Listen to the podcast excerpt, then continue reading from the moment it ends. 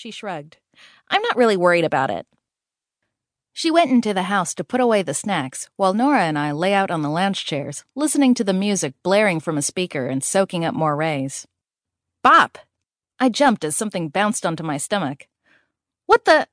My eyes flew open. The giant beach ball was rolling around near my lounge chair. In the pool, Deontay and Mason burst out laughing. Hey! I snapped. Oops! Simon called from the deep end. Sorry about that, Daisy. I tossed the ball back to him. Here. Thanks. He caught it. Then he swam off as somebody chased him down to the shallow end. A second later, Simon stood up, still holding the ball. This time it was my turn to stare. Wow, I thought. His shoulders were tanned and muscular. In the sunlight, his eyes looked even bluer than the pool water. I felt a little ripple of excitement rush over me. Nora was looking at him, too. You know something, Daisy, she said softly. That is one good looking dude you're dating. You can say that again. I got up and dropped my sunglasses on the lounge chair. Then I jumped into the pool and swam toward my good looking boyfriend. Chapter 2 After we'd eaten dinner, we all sat around one of the big round tables on the patio. Mrs. Kim told me that her husband really needs a new wheelchair, Eddie Bayer was saying. Mrs. Kim is my chemistry teacher at Southside. The new standing ones are really high tech, he explained. They're made so that people can actually stand while they ride around. If Mr. Kim had one of those, he could go back to work. Cool, I said. Mrs. Kim is one of my favorite teachers. Two years ago, her husband got into a really bad car accident. Things haven't been easy for their family since then. Mr. Kim is paralyzed and can't walk. He and Mrs. Kim have three little kids. Wheelchairs like that cost about $20,000, Eddie went on. There's no way the Kims can afford that, especially with all the other medical bills they have to pay. I wish we could help them, I said. Everyone looked at me and I felt my cheeks heat up a little. We could have a fundraiser, I added. You know, like a bake sale or something. Mason laughed. Uh, we'd have to sell a lot of cookies to raise $20,000. So? I shot back. Mason got on my nerves sometimes.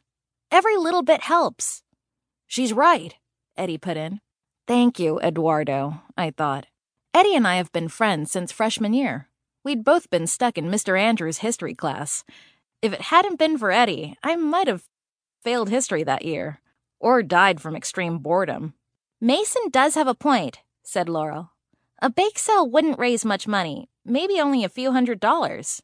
So we could have a lot of bake sales, I said. There's only one grading period left in the school year, someone said. That's not much time to raise $20,000. That's true, I admitted. Soon the other kids at the table were tossing out more ideas, ways we could raise a lot of money fast. A raffle, a car wash, an all night volleyball game. Suddenly, another idea came to me. What about a talent show? I said. We could have some acts and sell tickets for $10 each and have a concession stand. I bet we'd raise a ton of money and do it fast, too. Nora raised her hand for a high five. That's a really good idea, Daisy. Eddie nodded. I like it. Yeah, it would be really fun, I said. I've been in some of the plays at school, and I like the feeling of being on stage, that thrill that comes from performing.